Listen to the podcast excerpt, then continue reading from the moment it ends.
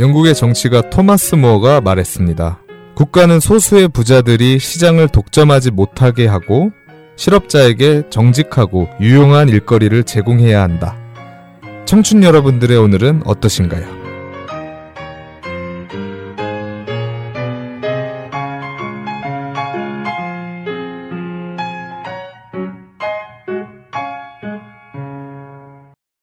한 주간 잘 버티셨습니까? 네. 야, 드디어 사회권이. 자, 먼저 자기소개하겠습니다. 저는 닉네임 조피디이고요. 관심 분야는 사회현상과 미스터리 분야에 관심이 많습니다. 네, 저는 어, 닉네임 마루고요. 공연 행사 기획하고 있고 미술 그림 그리고 있는 마루입니다. 어, 지난 특집에 이어서 오늘도 조피디님과 저 둘이 어, 이렇게 진행을 하게 되었습니다.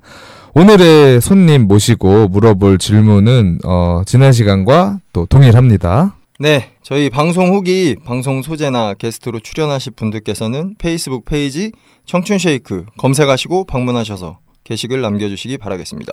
네. 어, 또 광고하겠습니다. 계속해서 말씀드리고 있는 대전 지역 문화예술 잡지 월간 토마토도 꾸준히 관심 가져주시고 구독 신청해주시면 감사하겠습니다. 네, 그리고 또 계속 얘기하고 있지만 대전 서구에서 탁구 배드민턴 용품 전문점 희망스포츠입니다. 어, 탁구 용품, 소모품 단체복 이런 거 다 한다고 하시니까 어, 택배 배송도 가능하다고 합니다. 어, 탁구나 배드민턴 용품 필요하신 분들 전화하셔서 용품 구매하시면 될 것 같습니다. 전화번호는 대전 지역번호 042 471에 1111입니다. 다시 한번 471에 1111입니다. 근데 저번에는 네. 핸드폰으로 이렇게 광고하시는데 이번에는 아. 이렇게 어, 전화번호를 하시는 거니까 문의 전화가 맞나 봅니다. 이 번호가 좀 쉬워서. 네. 어, 저희 또 홍보 업체들 많이 이용해 주시고요. 자, 그럼 지난 회에 이어서 총선 특집 2회 시작하겠습니다. 예, 총선이 아마 이 방송이 업로드되는 시점을 기준으로 거의 한 달 정도 남은 것 같습니다. 어, 이 시기가 한참 바쁜 시기일 텐데요.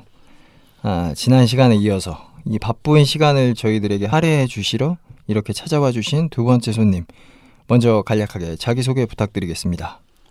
아, 예, 초대해 주셔서 고맙습니다. 저는 정의당 대전시당 공동위원장 강영삼이고요.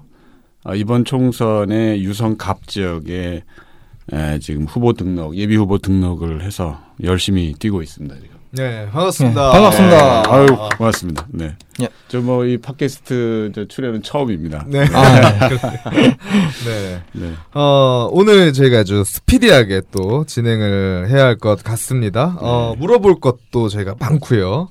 어, 오늘도 이제 어, 발언에 대해서는 또 편집을 최대한 어, 하지 않고 어, 하려고 합니다. 최대한 어, 게스트분의 어, 발언을 다 살리되 어, 문제가 될 만한 발언은 어, 좀 약간 스스로 자기 검열 해주시기 바랍니다. 네, 저희가 사실 더 민주당과 정의당의 중앙에서의 연대는 다른 타 야당들보다 긍정적으로 생각하고 있기 때문에 이 방송에 더 민주당과 정의당 시당위원장님들을 모신 거고요. 혹시나 나도 할 말이 있다 생각되시는 타 정당, 대전광역시의 타 정당 시당위원장님들 계시다면 와주시면 감사히 기다리고 있겠습니다. 특히 정용기 새누리당 시당위원장님 기다리고 있습니다. 진심이에요. 찾아주시기 바랍니다. 아, 근데 조피디님이나 저나 이제 이미 이미지가 이제 많이 굳어서요. 네. 절대 연락 안 하신다니까. 아, 어, 정윤기 위원장님 뭐 어이 재미있던데요. 뭐좀 대화도 잘 되는 것 같고. 음. 네. 사랑합니다. 어, 어쨌거나 마지막 질문을 제외하고 나머지 질문은 답변에 시간 제한이 없습니다. 1회와 마찬가지로 시작은 워밍업으로 시작하도록 네. 하겠습니다. 워밍업 질문인데 저희가 되게 좀 워밍업답지 않은 것 같은 느낌이 드는데 너무 딱딱해. 어찌됐건 네, 시작해 보도록 하겠습니다. 어, 젊은 친구들이 정치에 굉장히 에, 무관심합니다. 어, 그리고 뭐 투표를 해도 어, 바뀌지 않는 세상에 더더욱 투표도 이제 기피하고 또 정치에 대해서 아예 언급도 이제 하지 않으려는 게 요새 이제 젊은이들의 사태인데 어, 정의당에서 주장하는 정당 명부 비례대표제가 무슨 뜻인지도 잘 몰라요 이제 청년들이 물론 그런 뭐뭐 자세하게 좀 알고 있는 친구들도 또 있겠지만 어, 정의당에서 이 교섭단체에 들어가고 싶다고 주장하는데 이 교섭단체의 의미도 어, 밥그릇 싸움 정도로 인식하는 친구들이 있더라고요. 일단 지역구 국회의원과 비례대표의 차이점에 대해서도 어, 좀 쉽게 설명해 주시고 현재 어, 선거구 제도와 어, 정당 명부 비례대표제에 대해서 좀 비교 설명을 좀 부탁드리고요. 그리고 또 교섭단체에 대해서도 좀 쉽게 설명을 좀 부탁드립니다. 예, 그 4월 13일 날 그 투표장에 가보시면 알겠지만 네. 어그 한 투표 한 장은 어그 자기가 지지하는 후보에 대해서 찍고 네. 또 네. 하나는 정당을 찍게 되어 있습니다. 네. 네. 그래서 앞에 그 지역구 의원을 뽑는 지역구 네. 의원을 뽑는 투표를 우리가 이제 단순 대표자라고 하고요. 네. 그다음에 이제 정당을 찍는 지지 자기가 지지하는 정당을 찍는 거를 이제 우리가 비례대표제다 이렇게 이제 이야기를 하는데 네. 지금 이제 우리나라도 비례대표제가 실시가 되고는 있습니다. 근데 이제 다만 우리 정의당이 주장을 하는 거는 독일식 정당 명부 비례대표제를 어, 주장을 하고 있는데 현재 그- 실시가 되고 있는 거는 음. 단순 비례대표제인 거죠. 네. 그래서 이걸 이제 조금 설명을 좀 드리면 네. 이제 이 최, 어, 이제 한, 우리 최근에 이제 그 선거법을 이제 개정하는 과정에서는 독일식 정당 명부 비례대표제 이렇게 하- 얘기하지 않고 네. 연동형 비례대표제다 연동형 이렇게 비례대표제. 이야기를 했습니다. 그래서 네. 단순 비례대표제하고 연동형 비례대표제가 어떤 차이가 있는지 하는 거를 잠깐 네. 설명을 좀 드리면요.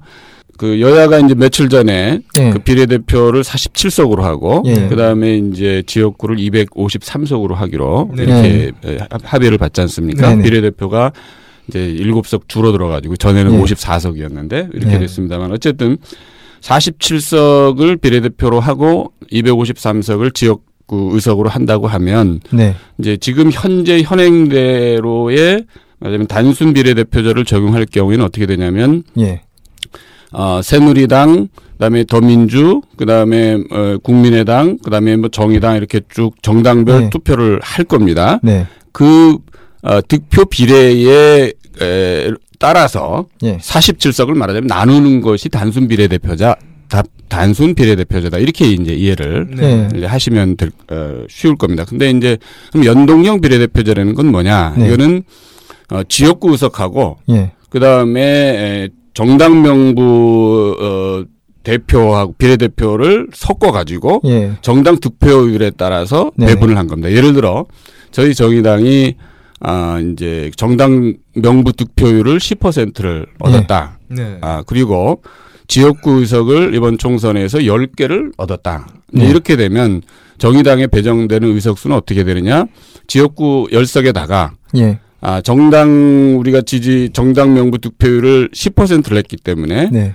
300석 전체 그러니까 비례와 지역구를 합한 전체 300석에 네. 에, 10%인 30석을 채워야 되는 거예요. 예. 근데 이- 이미 지역구에서 10석을 받았으니까 예. 나머지 20석을 비례대표에서 예. 이제 정의당에 주는 거죠. 이게 말하자면 음. 연동형 비례대표제 혹은 예. 이제 그 독일식 정당 명부 에, 비례대표제다 이렇게 음. 이제 이야기를 한- 하는 겁니다. 그래서 어 이제 흔히들 정당 명부 비례대표제가 우리가 도입이 안 된 걸로 이 얘기를 하는데 그건 아니고요. 도입이 음. 되긴 됐습니다. 다만 단순 비례대표제다 네. 보니까 네.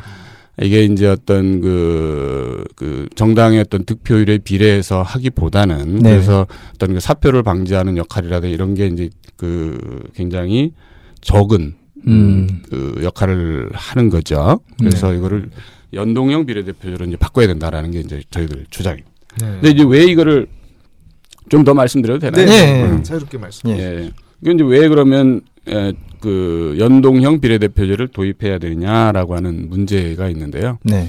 우선 가장 큰 거는 이제 사표를 방지하자는 겁니다. 지금 사표라면 어떤 걸 말씀이시죠? 그러니까 이렇게 되는 거죠. 내가 이제 지지하는 후보를 찍었는데 예. 1등만 지금 단 저 뭡니까 이 완전 지금 저 승자 독식 구조가 돼 가지고요. 예. 그러니까 지역구에서는 한 사람 1등만 당선이 되고 음. 2등, 3등은 표차가 뭐 10표 차이로 2등이 됐다고 하더라도 이 표는 의미가 없는 표가 되잖아요. 네. 그래서 사표다. 이제 이렇게 이야기를 하는데 네. 그래서 어 지금 현재의 아그 지역구 의원을 뽑는 제도에서는 네. 어 1등 이외의 나머지 표는 예. 전혀 아, 국회 의석에 반영되지 될 수 있는 구조가 없는 겁니다. 음. 근데 이제 정당 명부 지금 얘기한 연동형 비례대표 독일식 정당 명부제를 도입하게 되면 네. 어, 그 정당이 받은 지지율만큼은 예. 어, 의석을 배정을 하기 때문에 예. 1등이 아니고 2등이 아니래도 예.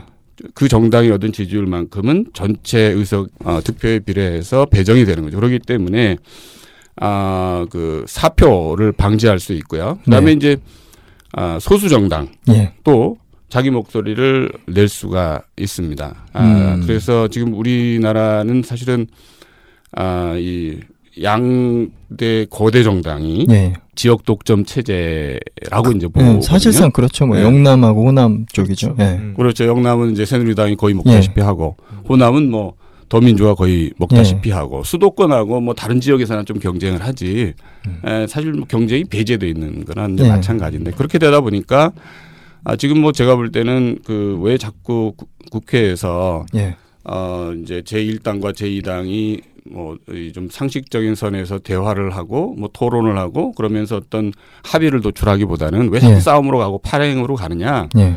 그 열심히 싸워서 자기 그 당의 선명성만 더 강 뭡니까 강하게 보이는 의원들이 예. 어, 또 당선되고 또 당선되고 이렇게 되니까 예.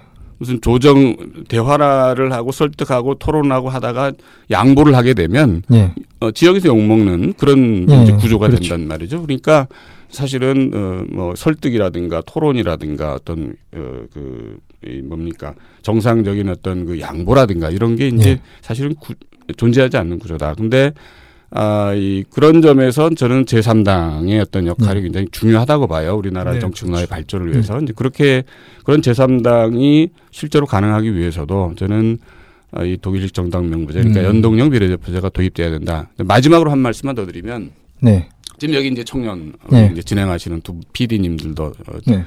이제 청년들이시고 그다음에 청년이 정치적 그 목소리를 어떻게 하면 네. 아, 더 강하게 음. 이제 그 국회로 전달할 거냐 이게 중요한 문제잖아요.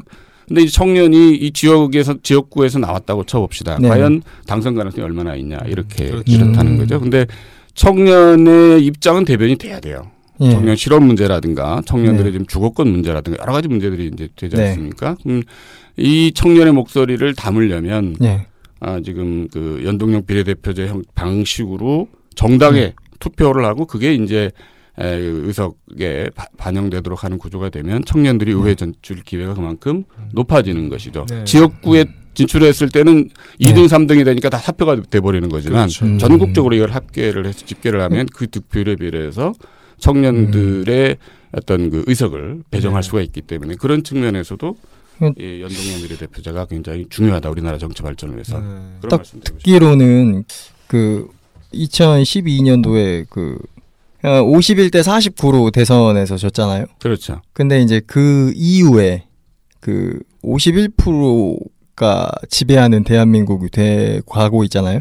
뭐 어떻게 그렇게 예. 얘기할 수 있죠. 예. 그럼 49%의 국민들은 좀 약간 홀대받는 느낌을 받으면서 살고 있는데 그게 이제 그거를 해소하자는 입장에서 정당 명부 비례대표제가 필요하다고 주장하시는 거죠.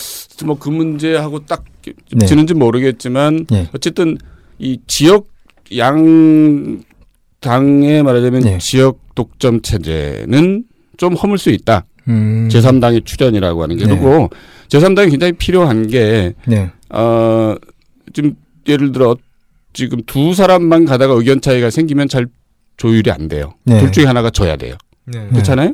근데 셋이 있으면 예. 어느 쪽도 압도적 과반수를 예를 들어 갖고 있지 못하다. 이렇게 음. 되면 어떻게 되느냐? 세 사람이 어 뭔가 조정을 통해 가지고 네. 어떤 새로운 타협점 예. 혹은 뭐 새로운 대안을 찾을 가능성이 큽니다. 그래서 음. 두 사람이 갈때 보면 세 사람이 덜 싸워요. 음. 뭐 일종의 그런 역할이라고 생각하시면 됩니다. 그래서 그 어떤 우리나라의 정치 발전을 위해서 어 이 호남, 영남의 이 토대를 둔 네. 양대의 기득권 정당을 네. 좀 넘어서는 측면에서도 이게 필요하다. 저는 네. 그렇게 봅니다. 네. 네. 어 시당 위원장님 정의당의 이제 대전 시당 위원장님 공동위원장이죠. 네, 공동위원장님의 차원에서 이제 질문을 어, 또 드리고 싶은데요. 네.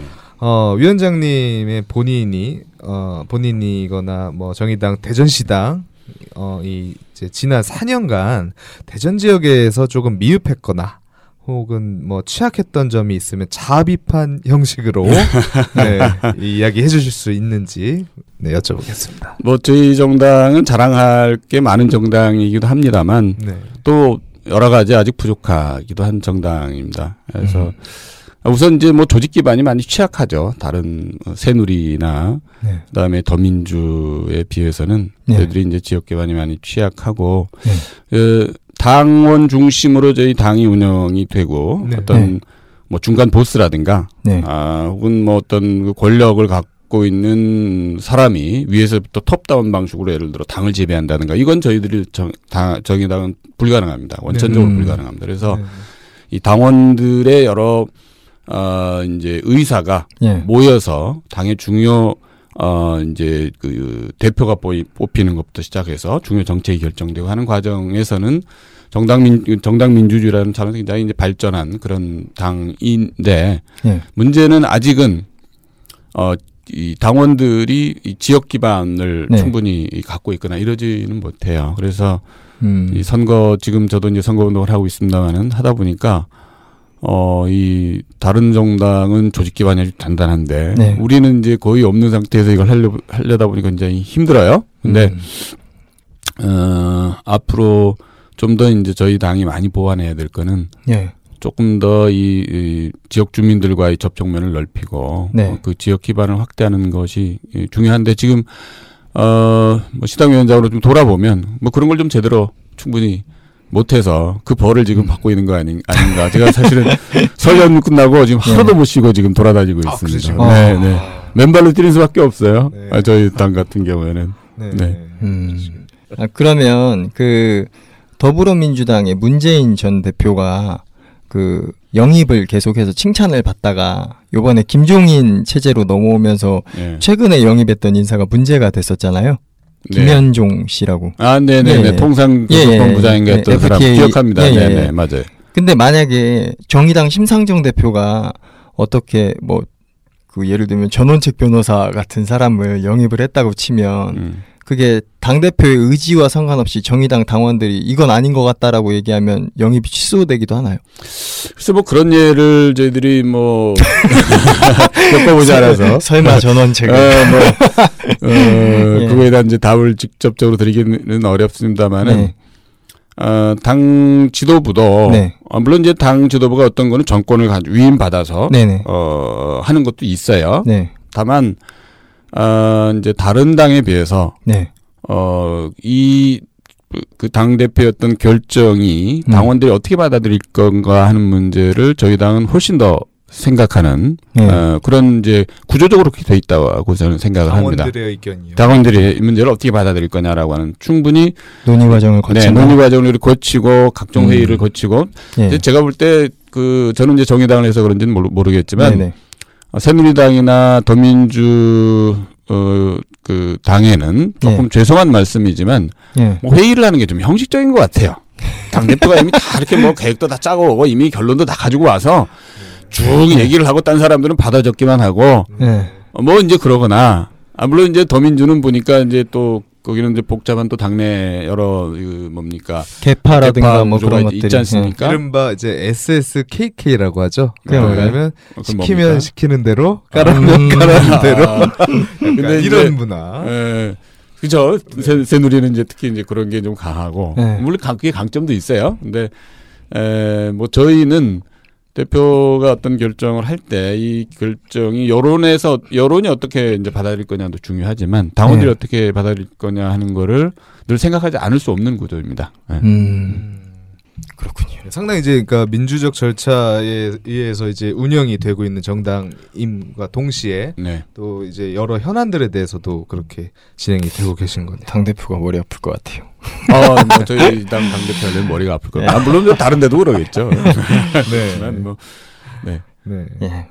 위원장님 본인께서 뭐 지금 의원은 아니시니까 그 지역이나 혹은 국가를 위해서 대한민국을 위해서 조금이나마 좋은 세상으로 만들기 위해서 이제 발의한 법은 없겠죠. 네. 법은 없겠지만 어, 사회 운동이랄까 그렇게 해서 이제 국민 의식이나 이런 것들을 좀 바꿔본 그런 경험이 있다. 그런 자랑할 시간을 좀 드리고 싶은데 뒤에 어차피 개인적인 자랑을 할 시간이 또 따로 있으니까요. 그냥 뭐 그런 게 있는지.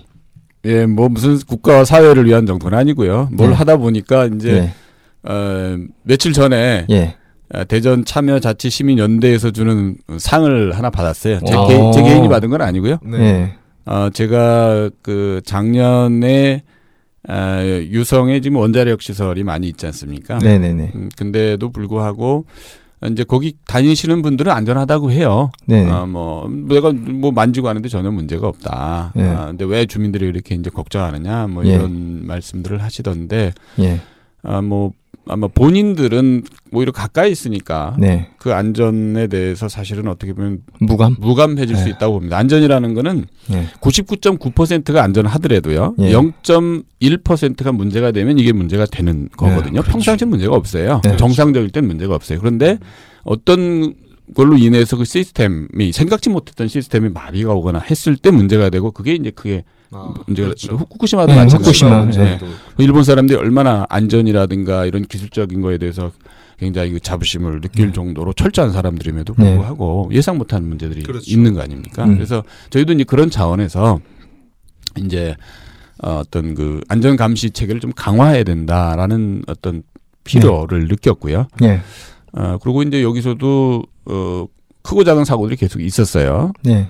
뭐 그 중수가 누출이 되는 거라든가 예. 그다음에 이제 저기 그 어 뭡니까 IAEA에서 감시하는 그 물질이 어 분실이 돼 가지고 예. 어그 그러니까 농축 우라늄이죠. 예. 이게 분실이 돼 가지고 3개월 만에 찾긴 찾았는데 어디서 찾았느냐? 쓰레기 소각장에서 뭐 어, 찾는 정말요? 문제가 어. 2007년에 있었어요. 어. 네, 있었고 그 다음에 아, 2011년에는 후쿠시마 사태 가 일어나기 바로 네. 직전인데요. 어, 여기 백색 경보가 이제 발행이 돼가지고 백색 경보가 뭔가요?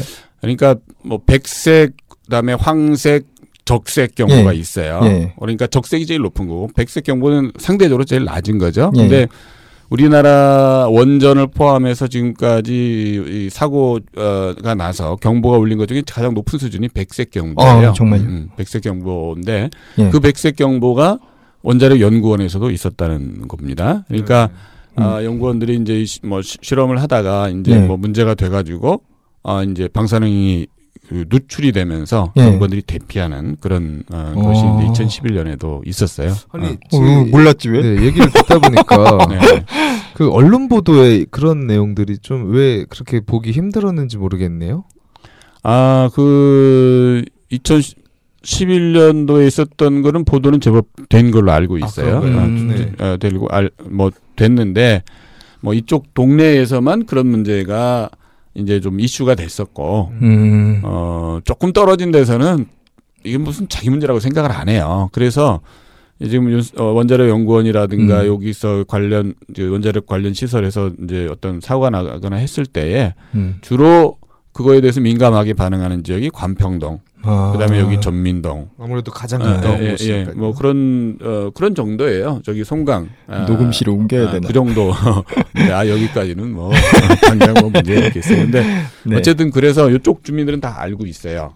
음. 현수막도 달리고 막 이랬었으니까. 네. 음. 이쪽 동네를 지나다니면 항상 그런 그런 게 보이잖아요. 네. 원자력 연구원 주변에. 하여튼 네. 어쨌든 그래서 어, 그 연구원들은 뭐 안전하다고 하는데 네. 에, 우리는 이제 그걸 가지고는 믿지 못하겠다. 예. 그리고 한전 원자력 연료라고 지금 그 예. 저핵 연료봉을 생산하는 그 공장이 여기 아 있어요. 그게 대전에 있나요? 대전에 있어요. 뭐 그거는 이제 아, 아, 원자력 연구원에 쓰- 있는 것들보다 조금 그 하나로 원자로에서 예. 생길 수 있는 위험보다는 좀 상대적으로 좀 더 안전하다고는 하긴 합니다. 예. 근데 그 공장을 제 3 공장을 이제 여기다가 새로 만든다고 그래가지고 2012년 또요? 2012년부터요. 예. 만달해서 그거를 주민들이 2013년에 알게 됐고 그 반대 음. 운동을 시작을 이쪽 지역 주민들이 했고 예. 저도 어찌어찌 하다 보니까 그 네. 맨 앞에 이제 예, 서게 되고 그 연장선에서 좀 뭐 긴 얘기입니다만은 어쨌든 예. 안전 감시 기구를 만들자. 저 처음에는 이걸 시설을 반대했어요. 예. 어, 들어오지 말라고 그랬더니 근데 이제 뭐 주민들이 좀 반대한다고 이 중앙 정부가 미, 진행하는 사업을 어떻게 막겠습니까? 뭐한 일년 더더욱. 동안 서명하고 뭘 해봤는데도 진행이 그냥 되더라고요. 약간 속도를 늦출 수는 있었지만 더 이상 완전히 뭘 아, 뭐 음. 못 들어오게 한다든가 이렇게 하는 건 좀 어려웠고 음. 그래서 대, 대안으로 제가 생각한 게 그러면 네. 좋다. 어, 옮겨갈 수 없고 들어오는 걸 완전히 막을 수 없다면 지역 주민들이 이게 안전하다는 걸 감시는 해야 될 거 아니냐. 어, 음. 그렇잖아요. 공존의 조건이 뭡니까? 네. 어, 같이 살 수는 있는데 네네. 핵하고 예.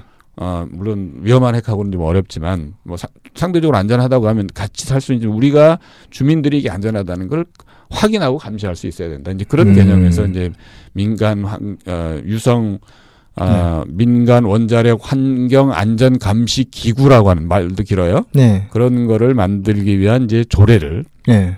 예, 청원하는 운동을 작년 4월부터 7월까지 해서 한 만 명 가까이 서명을 받아서 어 이제 유성구에 그 청원을 했죠. 그 네.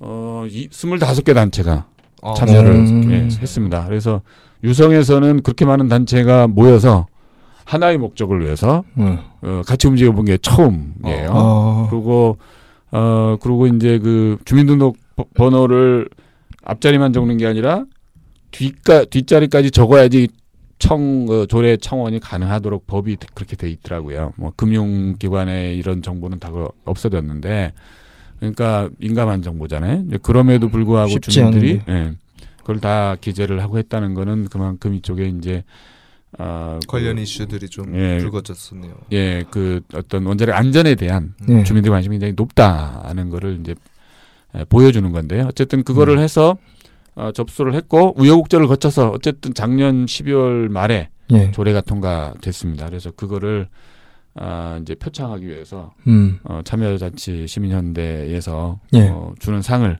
받았고 저는 이제 청구인 그 조례를 청구하는 대표 자격으로 가서 어, 받았는데요. 뭐 네. 자랑한다면 그거를 뭐 말씀을 드릴 수 있겠네요. 네. 뭐 그럼 조금, 뭐 대전시당 전체에서 좀 많이 움직인 건가요? 어, 어, 물론 이제 저희 정의당 대전시당도 열심히 했습니다만은 뭐 예. 저희들만 한 건 아니고 아까 말씀 25개 여기 아, 각 풀뿌리 단체라고 하는 네. 이제 어, 뭐 한살림 그다음에 대전 아이쿱생협 네. 그다음에 여기 어 참터라고 하는데 참여자치 연구센터인가 예. 과학기술인 모임이 있어요. 예. 뭐 그런데 뭐 등등 해가지고 그다음에 정당 이렇게 해서 25개 단체가 모여서 그걸 음. 진행을 했었습니다. 네.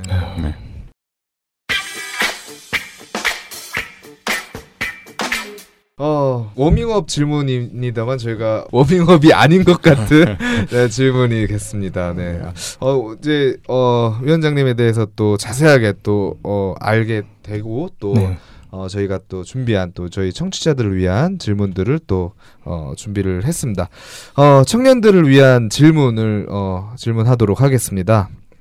먼저 청년이 많은 이제 문제들을 겪고 있습니다. 어, 이명박 박근혜 정부 들어서 특히 평균 수명 연장 등 이제 사회적인 구조상 이 노인 인구가 급격히 늘어나면서 이 노인 문제도 이제 심각해지고 있지만 네. 음. 이 청년층은 아예 이제 사회 취약계층으로 이제 추락하게 음, 어, 되고 있습니다. 뭐 M4 세대, 음. 뭐 헬조선이라는 이제 그런 말들이 지금 청년 세대들을 대표하는 단어들이 점점 되고 있는데요. 음. 가장 시급한 문제로 거론되는 것이 이제 취업 문제입니다. 어, 그 부수적으로 들어가는 문제가 이제 최저임금입니다. 네. 어, 그런 것에 대해서 정치인으로서 해결책이 있다면 어떤 것들이 있는지, 어, 혹은 이제 당에서 취하고 있는 공약들이랄까 이런 입장들이 어떤 것들이 있는지 한번 여쭤보고 싶습니다. 예, 뭐 저희 당은 지금 그 청년 실업 문제 해결을 위해서 네. 어 이제 지금 내세우고 있는 공약 중에 하나가 네. 어 그 그 청년 우선 고용을 우선 음. 고용이요. 네, 네, 네, 네. 네. 예, 지금 그 정부 기관인 경우에는 이제 법적으로는 3%까지는 이제 고용하도록 돼 있습니다만 저희들은 5%까지 끌어올리고 그다음에 이거를 이제 민간 음. 기업에도 확대를 해서 네. 아, 우선 이제 청년들을 우선 고용을 하자. 그래야 이게 이제 이 회사에도 나이 연세 드신 분들만 있고 젊은 사람들은 별로 없거나 이런 것도 이제 문제고 네. 그다음에 우선 청년 실업 문제가 심각하니 네.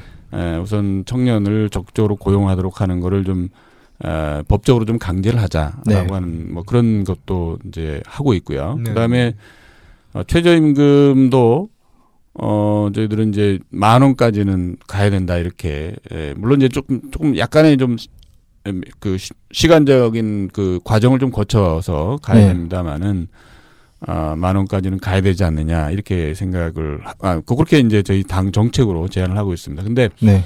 뭐 저는 이제 여기서 이제 말씀드리고 싶은 거는 네. 어, 청년 실업 문제를 해결하기 위한 어, 여러 정책은 아이디어가 없어서 문제가 되는 건 아니다 이렇게 생각합니다. 문제는 네. 네. 정부의 의지가 문제라고 생각을 해요. 어, 음. 그 이- 이재명 시장이 청년 기본소득 예. 이제 한번 이슈가 됐었죠. 네네네. 지금도 이슈가 되고 있고. 네. 그다음에 이제 박원순 시장은 청년 수당을 예. 지급하겠다고 그랬는데 문제는 예. 이게 좋은 아이디어들이란 말입니다. 그걸 예. 권장해야 되고 이- 예. 어, 여러 가지 여건만 된다면 적극적으로 이제 이건 정부 차원에서 범정부적으로 이제 해결, 아, 추진해야 될 예. 문제들인데 아, 저는 이걸 놓고 어 이걸 굉장히 어떤 정파적인 문제로 이 문제를 바라본단 말이에요. 음. 그래서 정부에서는 예. 어, 까불지 말아라. 왜 기초 저뭐 기초 단체에서 그런 걸 하느냐? 예. 어? 그저 박원순 시장 그런 거 하는 거는 뭐 이 문제가 있다. 네. 그러면서 중앙 정부가 개입을 하게 개입을 하려고 하고 하려고 하는 걸 하지 못하게 하고. 네. 그러니까 어 청년 실업 문제도 예. 굉장히 당파적이고 정략적으로 이 문제를 그러니까 접근하려고 이제 하는데 그렇죠. 포퓰리즘적 정책이라 이렇게 서로 비난들을 하고 있죠. 예 그러니까 이 문제를 갖고 정쟁의 도구로 생각할 게 아니고 네. 과연 지금 청년 실업 문제 심각한데 과연 이걸 위해서 우리가 어떻게 할 거냐라고 하는 거를 머리를 맞대고 이거는 사실 당파를 넘어서 해야 될 문제라고 저는 생각을 합니다. 네. 근데 음. 서로 발을 걸고 있어요. 어 이거 해 가지고 니네 무슨 인기 얻으려고 하는 거 아니냐라는 시각으로 문제를 바라보니까 네. 어? 그런 거 할 때는 뭐 보건복지부 장관의 무슨 동의를 거쳐서 해라라는 둥 뭐, 저- 뭐 이런 네. 식으로. 근데 저는 이런 게 굉장히 이제 문제고 네. 어, 이, 이 누리과정 예산도 그래요.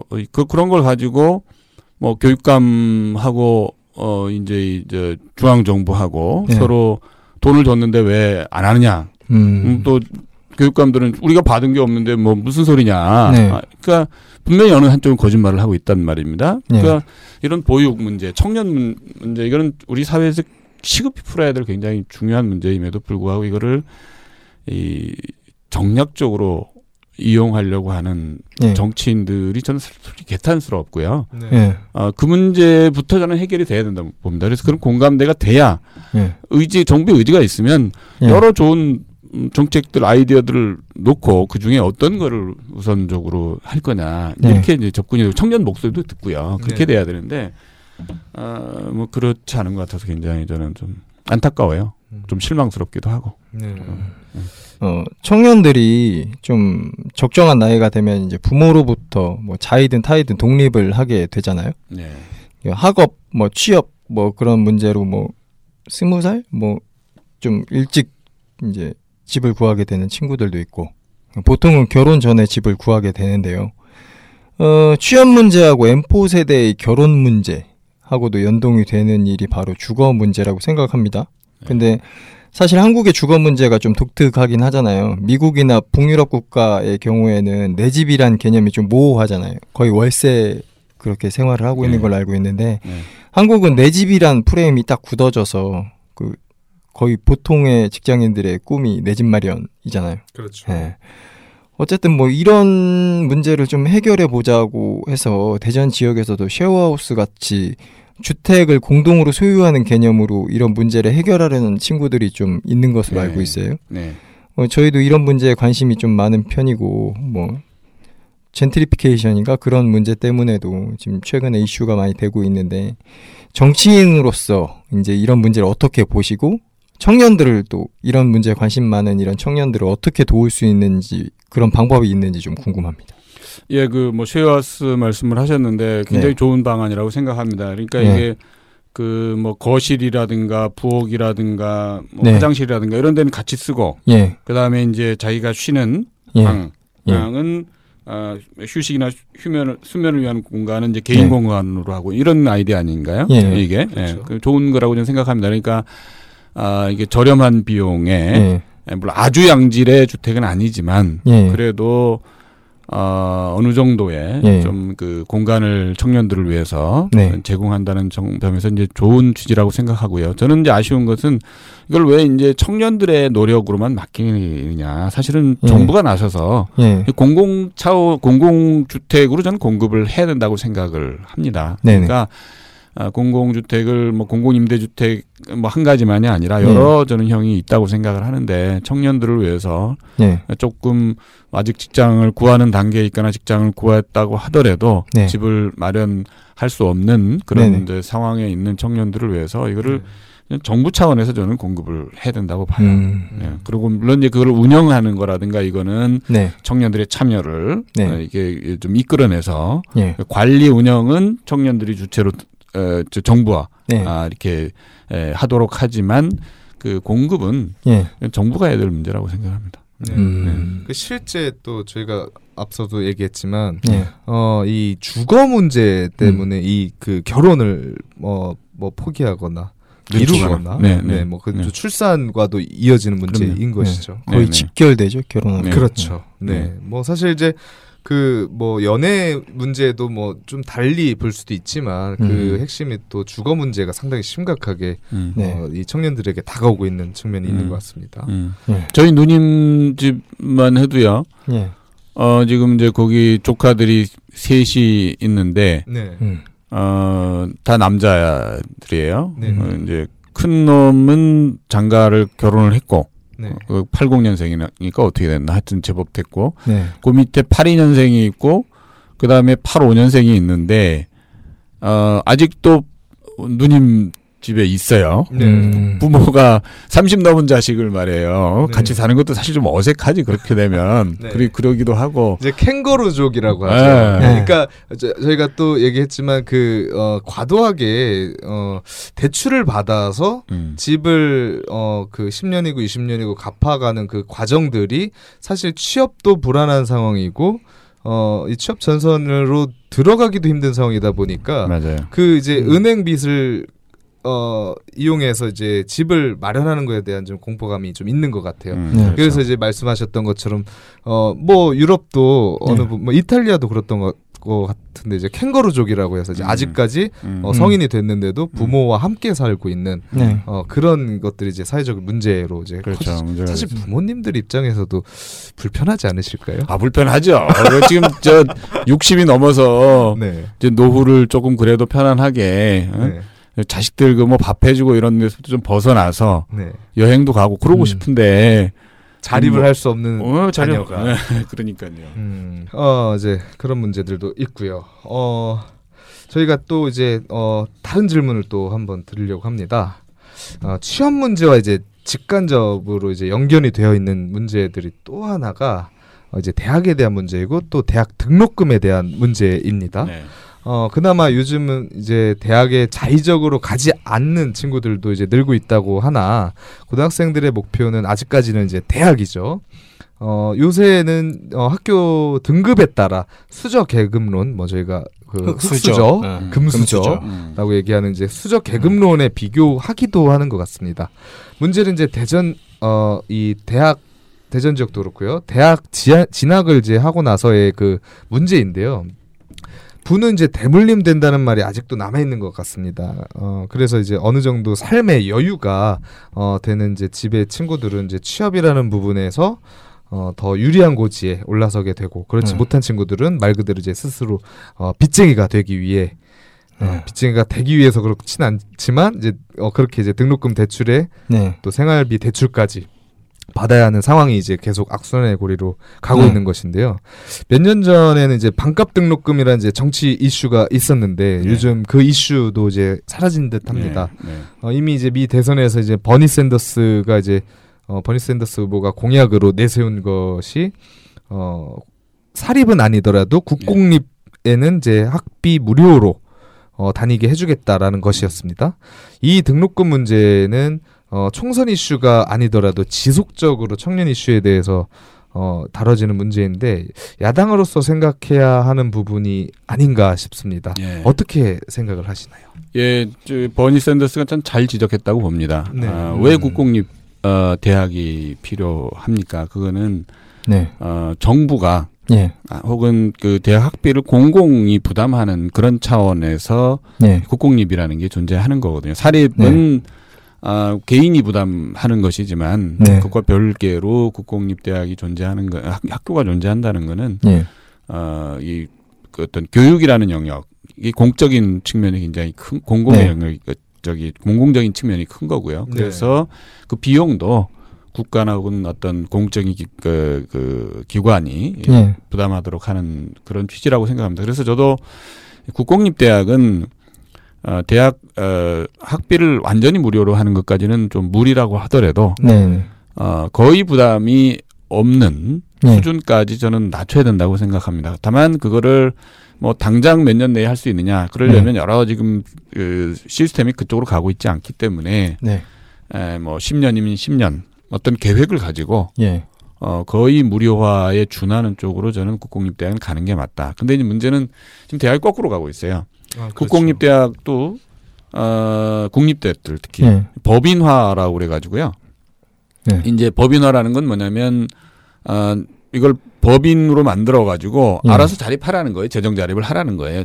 그 국가에서 계속 돈을 넣는 게 아니고 아. 어, 그렇게 해서 거꾸로 가고 있습니다. 그러다 보니까 학교에서는 당장 어 이제 수입을 늘려야 되니까 네. 뭐 각종 늘릴 수 있는 여러 방안을 강구를 하는데 뭐 대표적인 게 이제 학교에 있는 음식값을 올린다든가 네. 예. 어, 네. 학생들 먹는 밥 물론 이제 일반 민간인도 들어가서 같이 먹습니다만은 뭐 그런 네. 거를 올린다든가 그다음에 이제 등록금을 어 점점 올려서 사립대하고 비슷한 수준을 끌고 가려는 그런 흐름이 만들어지고 있는데 이건 뭐 대학만 탓할 문제가 아니라 정부 정책 이 이제 문제라고 저는 생각을 해요. 네. 음. 학교도 약간 기업화되는 느낌. 그렇게 하고 있어요. 네. 네. 그럼 뭐 이제 학교 내에 들어와 있는 편의점이라든가 그렇게 이제 카페 이런 것도 임대업으로 하는 건가요? 그러니까요. 예. 아. 그렇게 해서 사실은 그 수익 구조를 위해서 사실은 하는 거예요. 그게. 네. 음. 그렇죠. 어, 저 서울대 가서 어, 서울대 안에 카페 베네가 있구나 하고 되게 카페 베네가 좋아해. 들어와 다 들어와 있어. 내가 지금 대학원을 좀 네. 늦게 다녀서 예.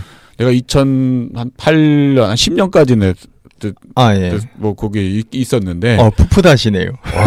아, 뭐 이게 무슨 대학인가 싶을 정도로 내가 다, 내가 저 다녔던 네. 1980년대하고는 네. 너무 달라져가지고 분위기가. 아, 물론 분위기가 달라져서 음. 이게 뭐 기업인지 대학인지 뭐 구분이 안 가요. 음.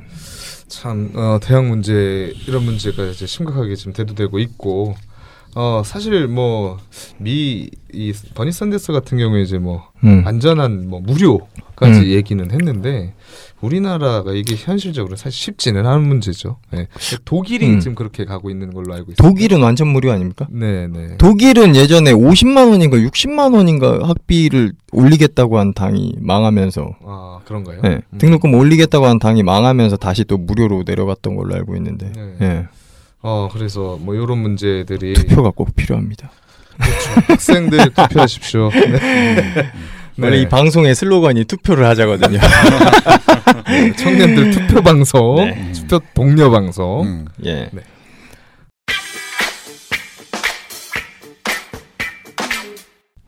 다음 질문은 1회에서 박범계 그 시당 위원장님이 칭찬했던 질문인데요. 질문 잘 만들었다고. 음. 네, 학교 밖 청년, 청소년들에 대한 문제인데요. 사실 먼저 했던 질문들은 어느 정도 좀 짜여진 교육 시스템 안에서 들어와 있던 친구들 얘기였고, 그렇지 못한 청춘들도 많이 있거든요. 그러니까 학교, 학생이란 존재로, 어, 이 사회에서 존재하는 것 은 이제 학생들은 어, 그렇게는 생각 안 할 거예요. 자기들은 항상 피해자고 이렇게 생각할 텐데, 어, 생각보다 많은 대우를 받는 일이라고 생각을 합니다. 그러니까 제도권 밖에 있다는 이유로 사실 법의 영역 안에도 들어와 있지 어, 못해서 이런저런 혜택도 못 받는 데다가 사회적으로 소외되는 분위기도 이제 심심치 않게 찾을 수 있다고 생각을 하거든요.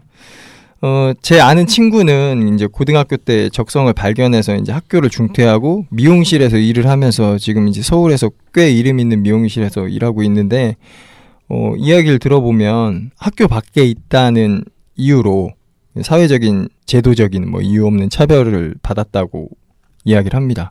그러니까 이를테면 이제 어, 일, 1회에서도 얘기했지만 학생 할인 그게 이제 지금은 그게 바뀌었는지 모르겠는데 학생증이 있어야 학생용 버스 카드가 발급이 됐었나 봐요.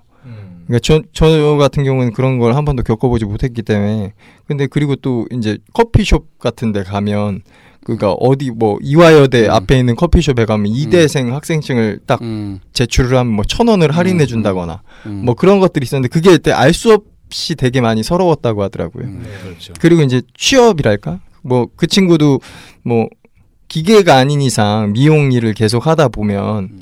아 이걸 끝까지 할 수 있을까 하고 회의가 오고 이렇게 하면 아 다른 일을 해볼까 하고서 취업을 하게 되면 그 친구는 이제 검정고시를 봐서 음. 이제 그래도 고등학교 학점을 어쨌든 달성을 했는데 음 검정고시 출신이라는 이유로 이제 취업 같은 데서도 이제 좀 미끄러지고 음, 음, 음. 그러니까 그런 것들이 어쨌든 사회적으로도 있는데 가출이나 이제 비행 청소년도 아니었는데 물론 그 친구들을 비하하는 건 아니고요. 어, 이미 사회는 학교 밖에 있는 친구들을 어떤 그룹으로 인식하고 있는 게 아닐까 합니다. 그러니까 학생하고 이제 비학생으로 분류 짓는 잣대가 최소한 법의 영역에서 보호받을 수 있는 그런 거였으면 좋겠는데 이에 대해서 어떤 의견을 가지고 계신지.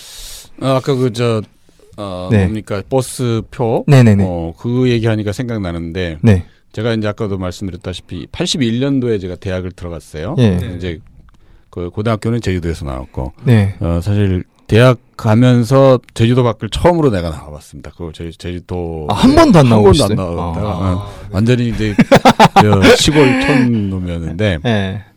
근데 음, 기억나는 게 네. 그때 그 회수권이라는 게 있었어요. 예. 어, 토, 아마 토큰인가요? 아, 토큰하고 달라요. 토큰은 예.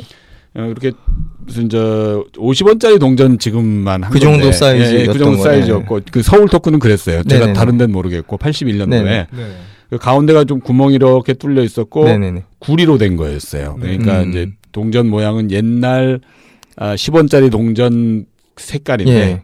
저희 집에 하나 있습니다. 예, 크기가 예, 크기 크기가 저기 50원짜리 크기 정도. 네네네. 그거는 아, 버스 정류장에 가면 네. 요만한 왜 그 뭐 매표소 있잖아요. 네네네. 거기서 팔아요. 어, 거기서 파는 거고, 네. 그거는 사가지고 토큰 통에 집어넣고, 이제 네. 뭐, 뭐 그런 식이고, 예.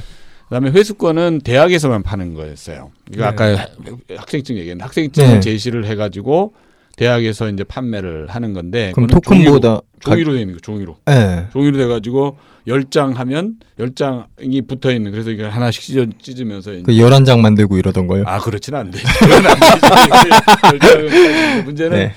내 기억이 정확히는 모르겠는데, 예. 예. 반값이었던 것 같아. 반값. 음. 반값으로 회수권을 살 수 있었던 어. 것 같아. 그러니까 음. 회수권을 어, 그만큼 네. 어, 말하자면 특혜를 누렸던 거죠. 근데 어, 당시에는 나도 예. 그걸 특혜라기보다는 자연스럽게 받아들였던 것 같아. 그는 그때는 어, 네. 대학을 그 대학생은 우선 돈도 못 벌고 예, 부모님 그렇죠. 용돈을 받아서 이제 학교를 다녀야 되는 상황이니 예. 뭐 버스비도 할인을 해준다 아마 그런 취지로 어, 됐던 것 같은데 그거를 예. 어, 대학생인 내가 아니고 예. 대학을 못 들어간 내 친구들이 어떻게 받아들였을까 하는 거를 생각을 해보면 지금 얘기한 딱 그 문제를 생각이 나요. 예. 대학 못 들어 아, 대학 못 간 것도 서러운데 대학 못 간 것은 무슨 꼭 어떤 성적 이유만으로 성적이라는 이유만으로 못 들어간 경우도 있겠지만 예. 당시에는 집안 사정이 어려워서 못 간 사람들이 굉장히 많았어요. 네. 음, 그래서 고등학교 졸업하고 직장을 대학을 가고 싶었지만 시험도 천, 쳐서 붙었는데 네. 어, 집안 사정상 어쩔 수 없이 직장을 가야 되는 친구들이 많이 있었어요. 아, 음. 근데 그 친구들이 바, 바라볼 때 자기는 어디 회사를 다니는데 네네. 심지어는 어디 공장을 다니면 공돌이 뭐 공순이 뭐 이런 얘기까지 네. 있고 네. 그랬잖아요. 그 시절은 그랬는데 그것도 서러운데 이제 버스비를 내는데 그것까지 차별을 받아야 된다고 생각을 하면 사실 그 네. 액수보다는 차별. 마음이죠. 차별이 그냥. 있죠. 예. 예. 마음. 대학생들은 다른 표를 쓰고 예. 버스를 탈 때 자기는 눈에 그냥 확 들어오는 눈에 거네. 드러나는 차별이죠 이거는 그런 어 게 생각했을 것 같아요 얼마나 이제 마음이 아팠을까 그리고 음. 어떤 큰 벽이 제도적인 벽이 네. 어, 있는 예. 것을 느끼지 않았을까 저는 이렇게 뭐 생각이 지금 지금 생각해 보니까 지금 들어요. 음. 그래서 저는 뭐 이런 거는 없어져야 된다고 생각을 합니다. 그건 당연히 없, 없어져야 되는 거고요. 대학생을 특별히 네. 어그 무슨 그런 걸 가지고 우대를 해야 될 이유는 없다고 보고요. 네. 그렇- 만일 아, 학생들에 대한 경제적 부담을 줄이려면 어, 등록금을 낮춰주고 다른 네. 방식으로 해야겠죠. 예. 어, 뭐 기숙사 같은 거를 조금 더 뭐 확대를 한다든가 뭐 음. 이런 방식으로 해야지 어, 사회에 나가서 대학생의 어떤 특권처럼 음, 어, 이렇게 인식될 수 있는 네. 음, 그런 장벽을 만드는 거는 바람직하지 않다. 저는 이렇게 생각을 하고요. 예. 또한 가지 저는 사실은 이제 아, 이 우리나라 교육 문제가 워낙 복합적인 문제고 네네. 어, 이, 이 풀- 풀기가 쉽지 않습니다. 근데 전 근본적인 해결책은 네. 어, 어떤 그 교육 제도만 바꿔서 될 수 있는 문제가 아니고요. 네. 뭘 바꿔야 되냐면 아니, 고등학교만 나와도 음. 자기가 열심히 일하면 네. 대학 나온 사람하고 크게 차이 없이 내가 인상을 살 수 있다. 물론 네. 소득은 좀 약간의 차이가 있겠죠. 네. 그런 것이 있지만 아, 그 나머지 점에서는 큰 차이 없이 그 네. 내가 즐기고 싶은 어떤 인생 예. 이- 일하고 싶은 거 이런 거 하면서 살 수 있다는 있, 있을 수 있어야 저는 이 대학을 가기 위해서 사람들이 네. 뭐 이게 무슨 죽기 살기로 음. 어 네. 이렇게 대학을 붙으려고 하지 않고 네. 저는 이 어떤 학력 간 차별 문제로 네. 어떤 심각한 무슨 아 우리 사회의 어떤 장벽 같은 것을 느끼지 않고 저는 살 수 있다고 생각을 합니다. 그래서 교육 제도와 관련된 측면에서의 네. 어떤 개혁도 중요하지만 그건 네. 돼야 된다고 봐요. 아까 네. 특히 그런 차별 같은 건 당연히 네. 네. 시정이 돼야 될 문제이죠. 근데 더 근본적으로는 어 이제 고등학교 나오고 직업 훈련이라든가 네. 기술훈련을 통해서 사회 에 진출하면 네. 어 자기가 원하는 직장에서 자기가 하고 싶은 일을 하고 또 음. 뭐 어, 내가 생각하는 어떤 어떤 삶을 누릴 수 있다는 그런 전망을 나는 이 사회가 갖춰줘야 된다. 그래야 솔직히 음. 저는 어, 우리나라 그 지금 어, 청년들이 너무 대학을 많이 간다고 생각을 해요. 음, 그리고- 진학률도 상당히 높은 어, 편이죠. 그건 너무 과다하게 높아요. 그리고 네. 모든 사람이 다 판검사가 되고 모든 사람이 다 교수가 되고 모든 사람들이 연구원 박사가 될 필요는 없잖아요. 네. 세상이 그런 사람들에 의해서 굴러가는 게 아니고 네. 어그 운전을 하는 기사도 있어야 되고 예. 그 다음에 뭐 뭐 포크레인 기사도 있어야 되는 거고요. 그 다음에 이제 음. 음식을 잘 만드는 무슨 요리사도 있어야 되는 거고 여러 방면의 네. 그러니까 일을 필요로 하는 거 아닙니까? 네, 그렇죠. 아, 그런 어, 그렇게 해서 사회가 돌아가는데 지금 저도 이제 아이를 키우고 있습니다만은 네. 아, 고등학생, 음, 그다음에 대학생들 하는 거 보면 전부 다, 아, 특히 이제 중학생부터 시작해서 이 교육, 이게 전부 다 어떤 무슨 진짜로 아가, 아게 판검사가 되고 교수가 음. 되고 의사가 되고 무슨 전문가가 되지 않으면 안 되는 것처럼 자기 아, 이는 될 줄 알고 있죠. 그러니까 실제로 그, 그런 네. 인구는 아마 전체 에, 인구 중에 내가 볼 때는 5% 10%면 됩니다. 나머지 그럼 음. 90%는 뭐냐 이거예요. 저는 그런 문제부터 네. 어 좀 우리가 문제의식을 가지고 풀어야 된다. 음. 90% 학생들이 사실 낭비되고 있어요. 10%를 위해서. 네. 인생이 낭비되고 있고 네. 그 그래서 정작 대학에 가는데 자기가 뭘 해야 될지 모르겠고 대학은 졸업했는데 자기가 뭘 잘하는지도 모르고 뭘 해야 될지도 모르는 청년들을 만들어내고 있는 이 사회 구조가 저는 문제다. 이거는 교육제도만으로 풀 수 있는 문제가 아니다고 생각을 해요. 말씀을 들어보니까 그 음. 과거에 저희 아버님 세대 때 음. 그, 그러니까 임금의 격차라든가 이런 부분들이 이 발생을 하고 음. 그러니까 대학을 갔던 그 지식인이라고 여겼던 사람들에 대한 그 차이가 이제 극명하게 나뉘는 것들을 음. 어, 시대 상황에서 이제 살아가시면서 이제 보다 보니 음.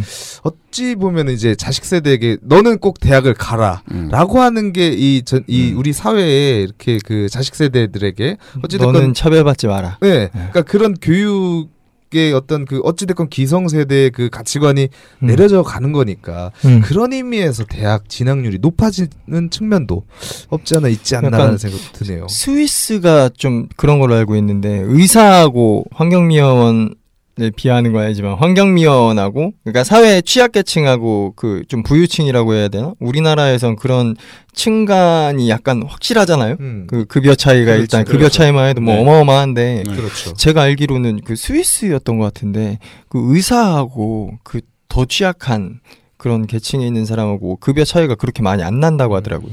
북구 같은 경우에는 에, 이런 말하자면 그 임금 차이, 예. 직종 간, 예. 뭐 학력 간 격차가 사실 적은 편이에요. 세금으로 그걸 커버를 한다고. 뭐 세금으로도 커버하는 것도 있고 그다음에 이제 이 노동조합이 활성화돼 있는 그런 네. 국가들인 경우에는 네네. 어, 임금 격차나 이런 거를 노동조합이 이렇게 많이 용, 과, 과도하게 용인하는 걸 반대해 왔기 때문에 어. 그런 결, 결과로 인해서 이 네. 격차가 좀 좁습니다. 근데 음. 어, 특히 이제 이 시장화가 많이 미국 같은 예, 예, 진전된 뭐 우리도 이제 그런 거를 이제 최근에 어, 외환위기 이후에 굉장히 빨리. 예. 급속하게 이제 그 방향으로 갔는데 그러다 네. 보니까 임금 격차가 너무 커요. 예. 그러니까 맞아면 잘 나가는 직종, 잘 나가는 직업을 가진 사람들 엄청 돈을 벌고 네. 그 다음에 예. 배우자를 선택하는 것도 수준이 달라. 네. 그, 그 그렇잖아요? 열심히 하면 마누라가 바뀐다 그런 그러니까. 말. 어, 어떤 고등학교 그 음. 급훈에 그런 게 있었다니까. 열심히 공부하면 마누라가 바뀐다고. 오- 그러니까 돈만 조금 더 받는 정도가 아니고 예. 모든 게 달라져요. 예. 그 사, 상위 1% 안에 들어가느냐 네. 그렇지 않고 그 바깥에 있느냐의 아, 이 차이는 네. 어, 비단 아까 뭐 좋은 차를 얼마나 좋은 차를 몰 거냐 그 다음에 음. 얼마나 좋은 집에 살 거냐뿐만 아니고 네. 진짜 배우자를 선택하는 조건 그 다음에 그 사람이 어떤 음. 그 만나거나 교류하는 인간 집단도 달라지고요. 인프라가 아예 전혀 어, 달라져. 그러니까 그러니까 당사자 입장에서는 예. 좀더 나은 삶을 위해서는 그걸로 해서 전력을 추구할 수밖에 없고 예. 부모들 입장에서 그런 거예요. 자기 자식이 어떻게 보면 어느 부모라고 자기 자식 좀 더 좋은 삶을 살길 원하지. 예. 야, 넌 뭐 어, 괜찮아 뭐 음, 아무렇게나 살아도 돼 이렇게 할 부모가 없지 않습니까? 네, 그 그렇죠. 어떻게 보면 자연스러운 거라고 봐요. 그 사람 한 사람 한 사람에 서 봤을 때는 그래서 네. 그 부모를 탓하고 그 어떤 뭐 당사자만 탓할 문제는 저는 아니라고 보. 물론 본인들의 책임도 저는 있다고 생각합니다만 그거보다는 구조적인 문제예요. 그러니까 제일 잘 나가는 부류의 네. 말하자면 어떤 어, 위치와 그 그렇지 않은 사람들 사이에 격차를 줄여줘야 돼. 어느 음. 정도는 내가 여- 일할 의사가 있고 일할 능력도 있고 하면 최소한의 삶의 어떤 그 안정성이라든가 네. 어, 삶의 질은 보장되도록 충분히 그만큼 우리가 산다고 생각하거든요 우리나라가 네. 어그 그, 그간 한 오, 뭐 1960년대 이후로 얼마만큼 경제 발전 우리가 해왔습니까? 지금 어느 2만 불, 3만 불 뭐 이렇게 되면 충분히 아그 수준은 저는 돼 있는데 문제는 그 사회 구조가 아 위로 가느냐 그렇지 않느냐에 따라서 너무 차이가 있고 네. 아그 맞으면 선택받지 않은 어떤 그룹에 자기가 속하게 되면 직업도 불안하지 결혼도 네. 어뭐 자기가 마음에 드는 어 배우자하고 결혼하기도 힘들지 네. 결혼해도 애 낳기도 힘들지 뭐 등등 이런 것이 저는 문제다. 시스템적인. 그래서, 그럼요. 예. 네. 그래서 그걸 뭐 열심히 하고 그걸 위로 올라가려고 하는 거는 사람의 어떻게 보면 자연스러운 선택이에요. 음. 근데 문제는 사회 구조가 경쟁을 시키더라도 네. 밑에 그물은 좀 깔아놓고 그게 사회 안전망 아닙니까? 그렇죠. 네. 뭐 경쟁하다가 떨어지는 사람도 있을 수 있잖아요. 네. 죽게는 하지 말아야지. 그러니까 음. 인격적인 최소한의 인간의 존엄성을 누리고 네. 그다음에 본인이 일을 하려고 하면 일자리는 어느 정도 주어지고 예. 어그 정도의 안전 거는 한 어떤 그물은 쳐놓고 그 위에서 경쟁을 하도록 해야지 이 네. 그물을 채워놓고 경쟁하라고 하면 떨어지면 죽는 거예요. 음. 그렇잖아요. 그렇죠. 어. 미래도 불확실하고 네. 그다음에 아까 말씀드린 결혼부터 사회적 관계에서부터 시작해서 모든 게 네. 전혀 보장되지 않는 네. 뭐 이런 삶을 사, 살아야 되는 거고 올라가면 네. 모든 게 보장이 돼. 그럼 대물림까지 돼.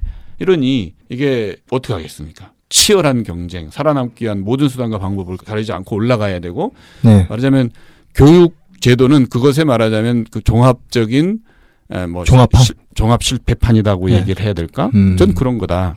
음. 제도가 바뀌면 뭐 합니까? 그거를 그물이 없는 데서 경쟁을 해야 되는데 네. 제도가 바뀌어도 다른 방법을 찾아내서 그 길을 가기 위한 거를 연구를 하게 돼요. 그리고 그건 돈 있는 사람은 더 많은 돈을 투자해서 그런 연구를 하고 음. 아이한테 어떻게 하면 그거를 쉬- 손쉽게 갈 수 있는 방법을 끊임없이 전달하려고 네. 하고 능력이 없는 부모는 그런 데서 배제돼 있고 음. 그러니까 하- 교육제도 한 시스템 한두 개 뭐 제도 바뀐다고 문제 해결될 문제가 저는 아니라고 봐요. 음.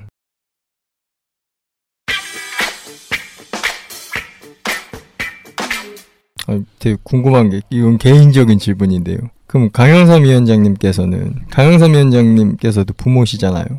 그렇죠. 그럼 자녀를 봤을 때 그런 생각이 드시나요? 그 늘 갈등을 느낍니다. 솔직히 말씀드리면 늘 갈등을 네. 느껴요. 음, 내 아이한테 조금 더 어, 좀 나은 네. 어, 어떤 그 미래를 위해서 네. 어, 뭐 그런 부모 욕심이 그런 거 없겠어요? 좀 음, 좋은 학교 가고 좀 좋은 조건에서 아이가 일했으면 좋겠고 그렇죠. 네. 미래가 좀 좋아졌으면 좋겠고 하는 욕심이 있어요 부모로서. 네. 아 그렇지만 또 한편 야 이거는 내가 어 이 내 아이라고 해서 이렇게까지 해, 해야 될까? 음. 어 이제 뭐 그런 거. 네. 어 그런 갈등이 늘 있습니다. 이, 있고 음, 어 뭐 저라고 어 지금 어 지금 얘기하는 우리가 정책에서 축 뭐 이렇게 가야 네. 된다고 하는 방향에 100% 맞춰서 아이를 키우지는 못해요. 솔직한 말씀이고요. 음, 그래서 저는 이거 어떤 학생 어, 어떤 아이 개인의 문제 혹은 그 부모의 문제에만은 네. 아니다. 물론 저희 같은 정치인들은 좀 더 책임을 져야 되고 네네. 솔선수범을 해야겠죠. 모범을 보여야겠지만 네. 그렇게 다 아, 그렇게로만 풀릴 수 있는 문제는 아니고 네네. 어떤 제도적 변화가 돼야 음. 된다. 동시에 같이 같이 돼야 된다라고 네. 하는 문제예요. 음. 어, 좀 과열되고 있습니다. 1부 잠깐 쉬었다가 2부에서 뵙도록 하겠습니다.